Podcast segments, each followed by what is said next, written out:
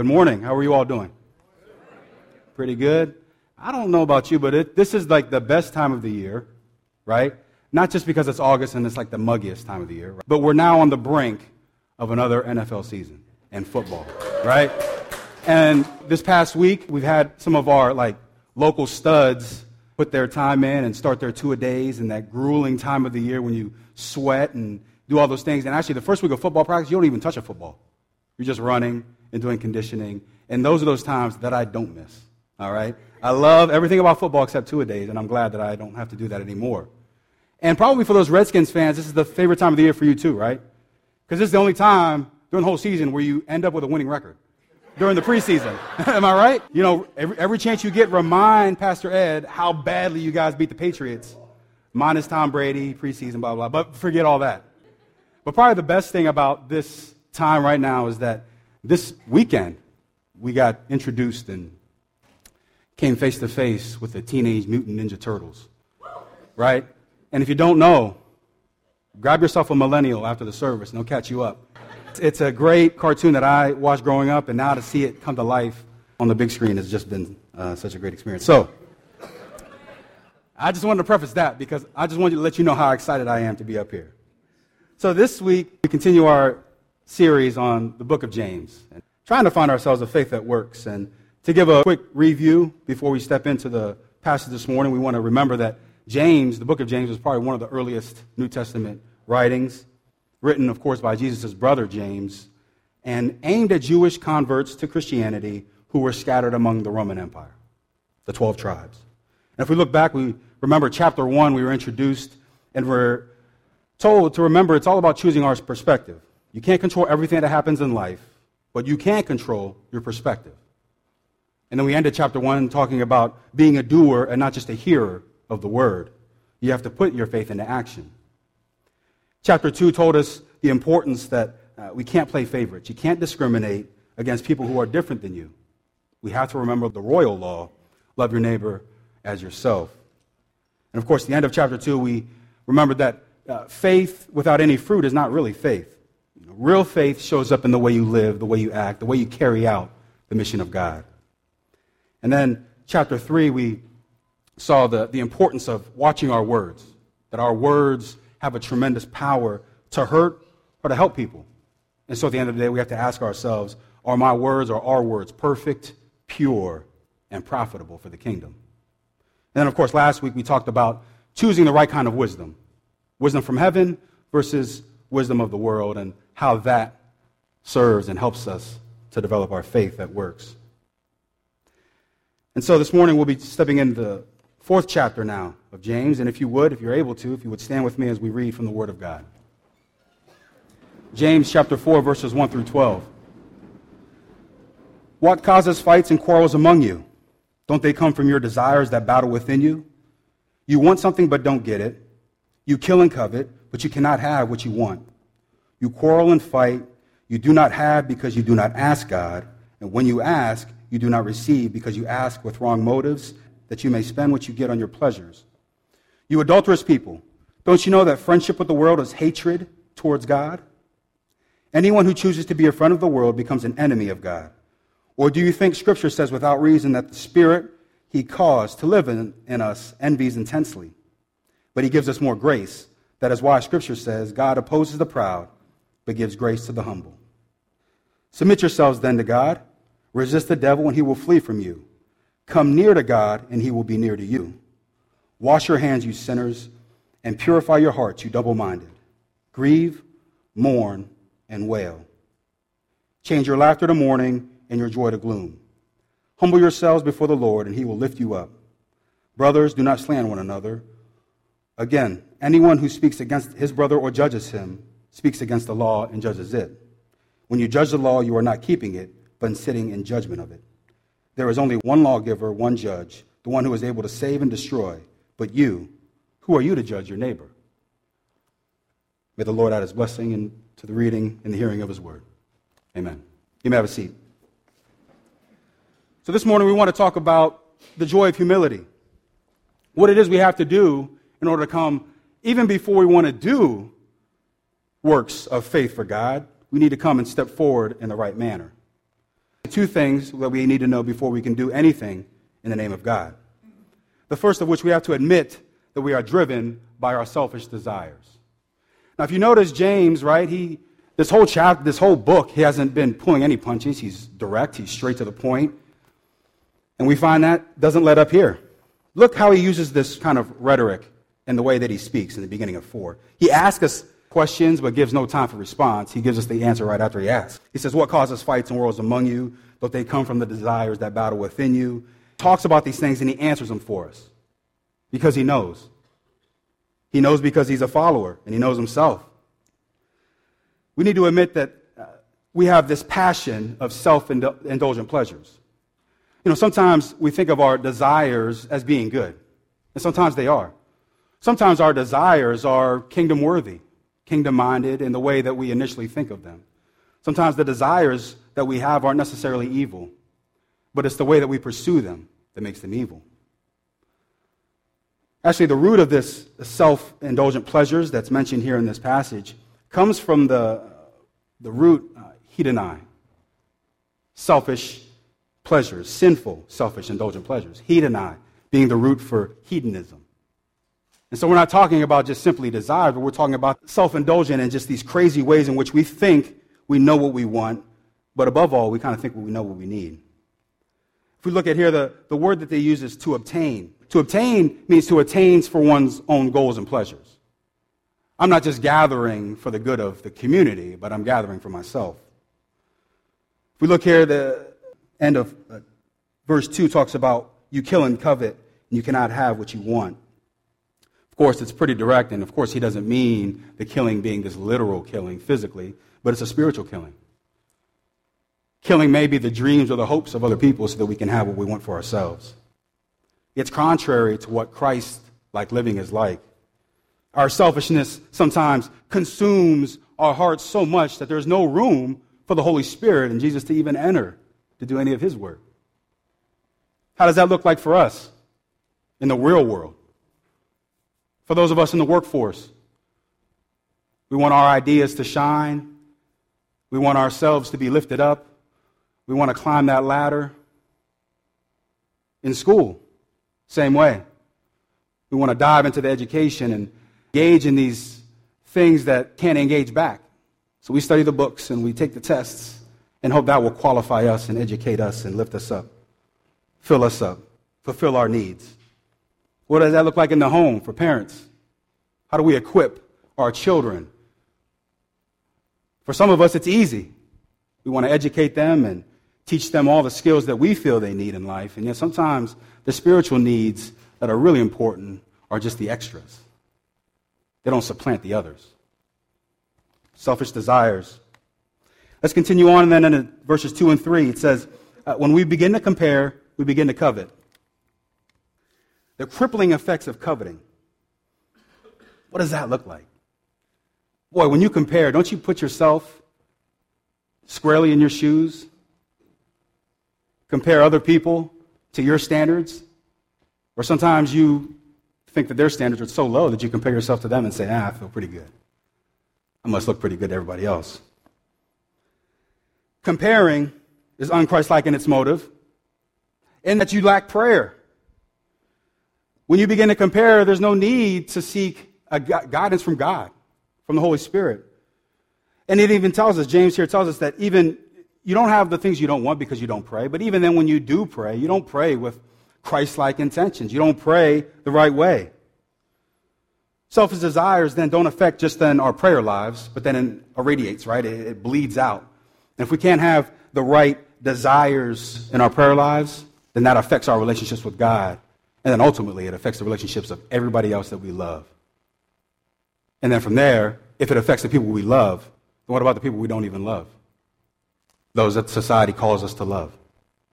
You see how this trickle down effect costs us our relationships with people in the world? Look at verses 4 and 5 here. It talks about an adulterous people, the high cost of friendship with the world. Don't you know that friendship with the world is hatred towards God? Boy, that's pretty strong. But oftentimes we see this in the Bible a lot. Either you're with God or you're not. And when you're not with God, you're friend with the world, and the world being sin, the flesh. Spiritual adultery is different than adultery that we know, of course, right? From person to person, that's pretty vindictive and vengeful. And we don't think of God's jealousy and envy with coveting of us in that way. God wants just complete allegiance, total reliance. He wants the best, our full attention. And it's not because we choose to do it, but it's because He did it first. He gave us His full allegiance when He sent Jesus to us, all that He had to die for us. And finally, He talks about pride. God opposes the pride, but gives grace to the humble. You see, pride, I think there's two ways to look at sometimes. I think pride, the pride that we probably can associate with is probably this elitism, this swelling, this vanity, this puffiness that we have for uh, ourselves. If you're a guy, maybe this machismo, right? But there's also another side of pride, and that's the self deception, where we can fool ourselves into thinking that what we want for ourselves is what God wants for us. That's prideful. It's self pity. Self pity is still selfishness because you're thinking, oh boy, it's all about me, and I need to get myself right before I can get right with God. So, what does this all mean? It means that we have a tough time admitting, again, to what we every day guilty of, and that's admission. Admitting that we're selfish, admitting that, that our desires first are never for God. You know, for a professional athlete, that couldn't be more true. Professional athletes, you know, they play, they give their bodies, they sacrifice, and they do well. Uh, they do so well that we pay to watch them play and they enjoy that lifestyle and they enjoy performing at a high level until it's time to call it quits. You've probably seen it. When an athlete uh, has to give that press conference and tell the world that they have to admit that their playing careers are over. This is a picture of Brett Favre. Contrary to what some of you may think in the room, he is probably one of the greater quarterbacks in NFL history. Amassed great amount of numbers, and a lot of times when athletes decide that it's time to hang them up, they do it because, number one, their bodies just can't handle. Right? It, you know, being a professional athlete is a full time job. Sometimes it's uh, maybe the, the, the, threat of uh, injury. You know, they're one hit away from career or life ending injury. And of course, you want to amass all these great things so that you can enjoy them later. And so they want to make the best choices for their future bodies. And then probably number three is for their family being a professional athlete requires you to be away a lot of times and, uh, you know, doing a lot of things that you want to do, and now finally you need to settle down and take care of the family. Brett Favre had probably the toughest time admitting to this because he retired like three times. He retired after playing 16 years or so with the Green Bay Packers, took them to a championship, and, you know, amassed a lot of individual awards and, and accolades, and retired and really didn't admit to himself that he still wanted to play, and so he came back with another team, played a year, the New York Jets, and then retired again, or left the game, so to speak, and then he came back. And not only did he come back, did he not come back a third time? But when he came back, he came back and played for the arch rival, Minnesota Vikings. See, this is a guy that just could not admit to his selfish desire, just couldn't admit to just giving it up, maybe when he should have. But what does that look like for us? What do we have to admit to in our selfish pleasures and our desires? Hanging on to things maybe in the church. Maybe sometimes we have roles and jobs that we like and have served in for such a long time, but can't give up that position or that role so that somebody else can come and serve. What does that look like in your home? Maybe sometimes after the kids are grown, maybe it's time for role reversal. Maybe it allows another spouse to come to the workforce. What is it? What are those admissions of selfish desires that you need to give up? The first is just to recognize it. James goes on. We're going to jump here. Let's jump to verses 11 and 12 and see how James sees a way that we do this often. And that's in the way that we have to admit that we act above the law and act as judge. The first of which is we have judging faith. We oftentimes take the lead and the role of judging and criticizing. Right? We talk about this comparing. When you're comparing, you're judging. You're, you're the one that determines whether or not you're good or somebody else is good or you're worthy. The problem with uh, judging faith is it leads to superiority over individuals. And above all, it leads to superiority over the law itself. When you're the one that sets the standard, sets the bar. Christians say to other people that hurt and damage and make us law makers and law deciders. One is when we tell people the Bible clearly says, how do you think that's received?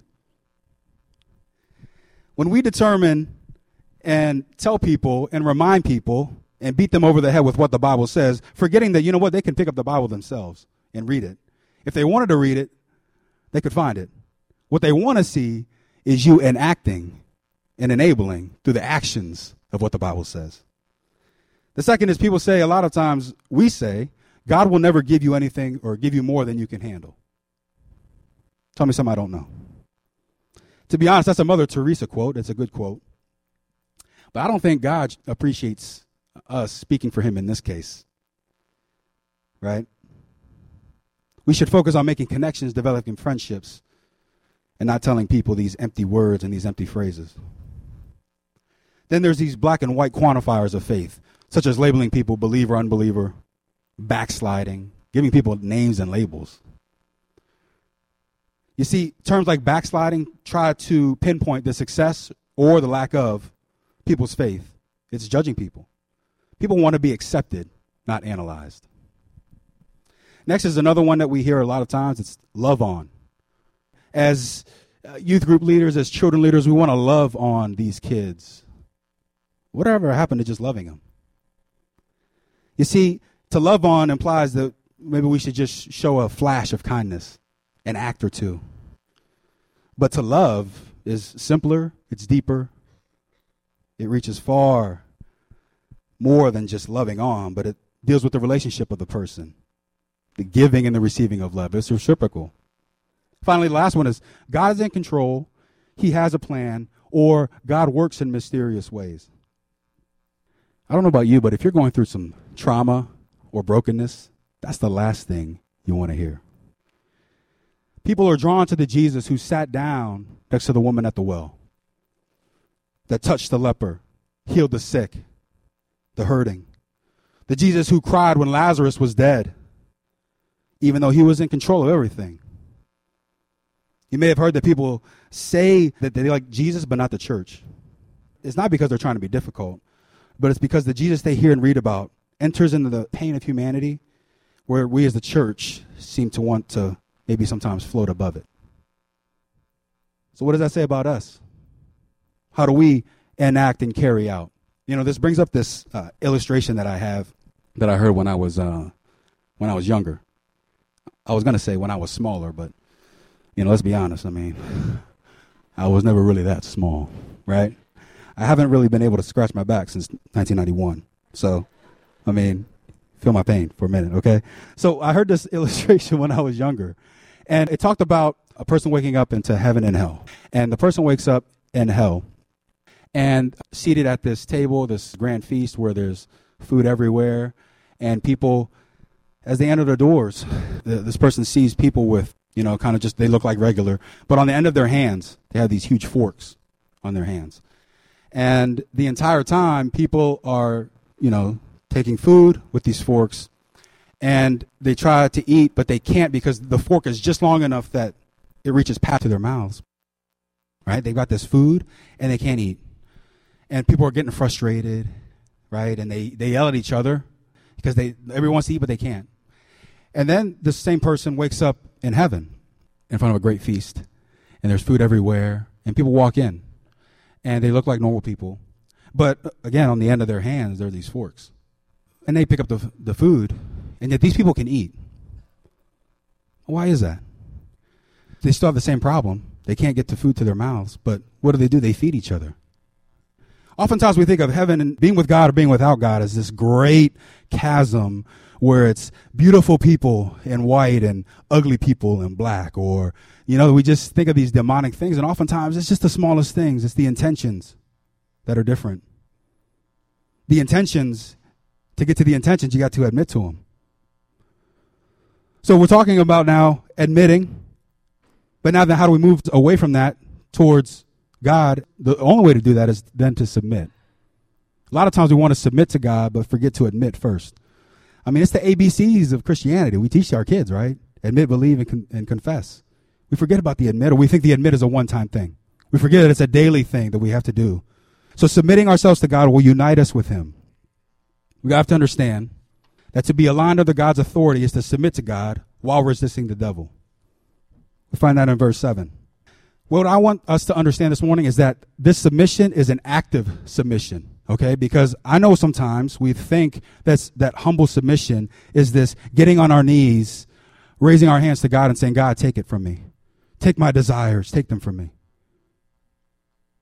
Active submission is not on our knees. Humility is not on our knees. It's on our feet, doing, ridding ourselves, placing God's priorities, desires above ours. It's this literal. I mean, I'm talking, our desires are here because a lot of us think that we have to rid ourselves of our selfish desires before we can admit and submit to God's plan. But that's never going to happen. You have to recognize and admit that they're going to be there. But you have to physically sometimes, almost physically, and we talk about spiritual formation. So our, our spirits have this form that we can almost tangibly feel. Place our admissions of, of self desires down here so we can submit to God's plan up here.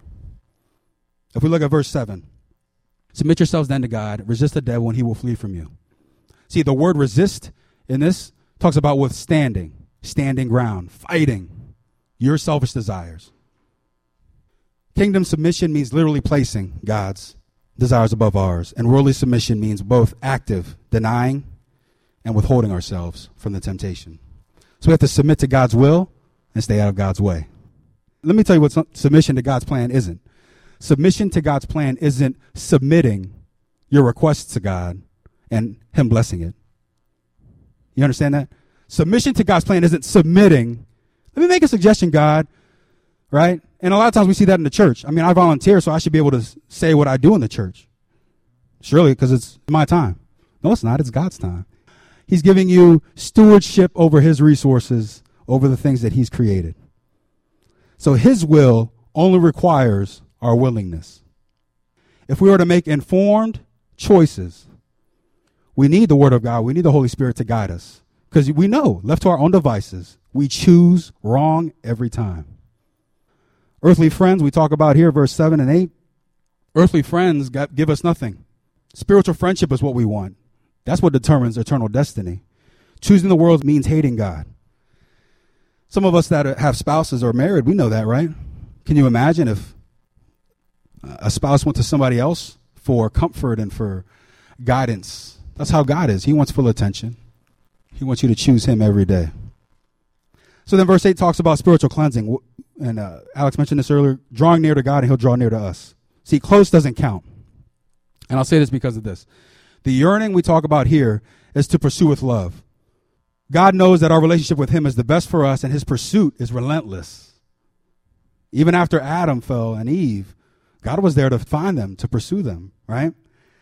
And so we know that a close relationship with God is only up to us. Well, it's up to us to respond to his initiation.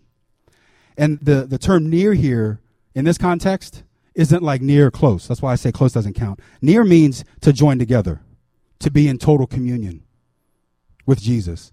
You know, we talked about the last time I was up here that nearness is what is described in the, the basis of sin. Hamartia, right?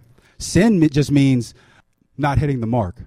So you could be totally like in the direction and you can slightly miss this way or this way, doesn't matter. Missing the mark is what sin is. And so when we get close to God, we don't want to get near close, like sin close. We want to get in total direct line, direct relationship with Jesus. That's what this means. And so in order to do that, we need to be not double minded. We can't serve both, right? We have to clean our hands and clean our hearts. Now, oftentimes we as Christians talk about being the hands and feet of Jesus Christ. Well, what happens when our hands are dirty? What do we do? You see, we talk about our eyes being the windows to our hearts. Well, what are our hands? See, when James tells us to wash our hands, he follows that up with saying, wash our hearts. The hands are the outward, but the heart's the inner. You have to clean that. You see, there's two submissions Okay? Let's not lie to ourselves. There's a, a bad submission to our selfish desires, and there's a good submission to God. And what James is saying is that you can't do both. Because a lot of us think that we can do what we want until a certain point and then God will take the rest. So we have to remember that total submission means submission to God. Otherwise, we'll be serving two masters, and we know that doesn't work. And so finally, if we look at uh, verse 9, it says, uh, To grieve, mourn, and wail. Change your laughter to mourning and your joy to gloom. I mean, this has been pretty good up to this point, I think. And that's why I think it's telling us to take the road not taken. Can we get that, that image up? I don't know. Can you see the image? This worn out road down to the left, and this kind of just starting to make a road to the right. And I know what you're thinking. That's not Pastor Ed. All right. I don't want you thinking that all older men with white hair, okay, is Ed in pictures, okay? But it shows us of this road, but not not literally. I'll say that, but figuratively, because Ed is our trailblazer. He's taking us to a place that we haven't been before. In all honesty, Amen, Ed. Thank you. so he's taking us on this path not taken before, right? And it's a path that James is calling us to. Because you see this sudden change here in the tone? Because he's talking about come near to God, submit yourselves, admit to yourselves desires, but he says then grieve, mourn, and wail. What are we to grieve and mourn and wail about? Well, it's to submit, to give up to this life of humility. You see, sin can keep even a Christian from fellowship with God. It can keep us from joy, from blessing, all these things. We know what sin can do, right? So we know that it's not a laughing matter. What James is calling us to do is to live a life of humility which is a life that involves us being invited into people's lives that are broken, unstable, dirty, ugly, reflective of our own lives. We're allowed, oftentimes, and invited into this. It's a long road to navigate, to stay straight, to not veer from. That's what James is telling us to be mourning over, to grieve over. So it brings us to this then the life of humility. Because sometimes the way up is the way down. Now, I want to share with you the uh, dictionary, a textbook term of humility. The state or quality of being humble, freedom from pride and arrogance, lowliness of mind, a modest estimate of one's own worth, a sense of one's own unworthiness through imperfection and sinfulness, self abasement, humbleness. That's pretty good, but Kevin, we're talking about a faith that works. Give me something I can work with. All right, let's work with this definition humility, not thinking less of ourselves, but thinking of ourselves less. What does that mean, boy? It means this the greatest commandment says to love God with all your heart, all your soul, all your mind, then to love others as you love yourself. Love others as you love yourself. Jesus knows us so well. He tells us, he tells us that we love ourselves. Isn't that true? Think about what you do for yourself. You go to the gym, take care of your body. When you go to the store, you don't pick the bruised fruit. You pick the good fruit. You eat well. You lavish yourself. You do all these things well. And Jesus is saying, that's okay. I know that you're going to do that for yourself. But, but, but, but, do that for God first. And then do it for others because I know you do it for yourself. So you understand the, the importance of the placement of what we do. He's not telling us to diminish anything. As a matter of fact, he wants us to celebrate and to acknowledge and to use the gifts that he gives us. But he says to not give people the leftovers like we always do, but give them the very best that we would do for ourselves to give it to them first. That's why I talk about the joy of humility. Jesus first, others second, and yourself last. Still not getting it? Okay. Well, let's look at this model here of downward mobility. I think this is what can help us get there. So, a Dutch born Catholic priest so Jan and Ed, you would appreciate this, right? Uh, wrote this book called The Selfless Way of Christ. He's an author, a pastor, and he contrasts the cultural push for upward mobility with Christ's example of downward mobility. See, Nouwen describes the lure of this upward mobility in our society. Okay, and he, this is what he says: We are taught to conceive of development in terms of an ongoing increase in human potential Growing up means becoming healthier, stronger, more intelligent, more mature, even more productive. Consequently, we hide behind those who do not affirm this myth of progress, such as the elderly, prisoners, those with mental disabilities, the marginalized, women and children. In our society, we consider the upward move the obvious one, while treating the poor cases who cannot keep up as sad misfits, people who have been deviated from the normal line of progress. Enough said, right? This is us. This is how we move. In contrast to the upward progress, though, Nouwen talks about the downward, right? We have to work. I mean, work to go down. The disciple is the one who follows Jesus on this path into the new life. Okay, it's shocking, it's unsettling. This is something that we can understand until you actually get to know God. But there's three temptations of upward mobility. The first is the temptation to be relevant.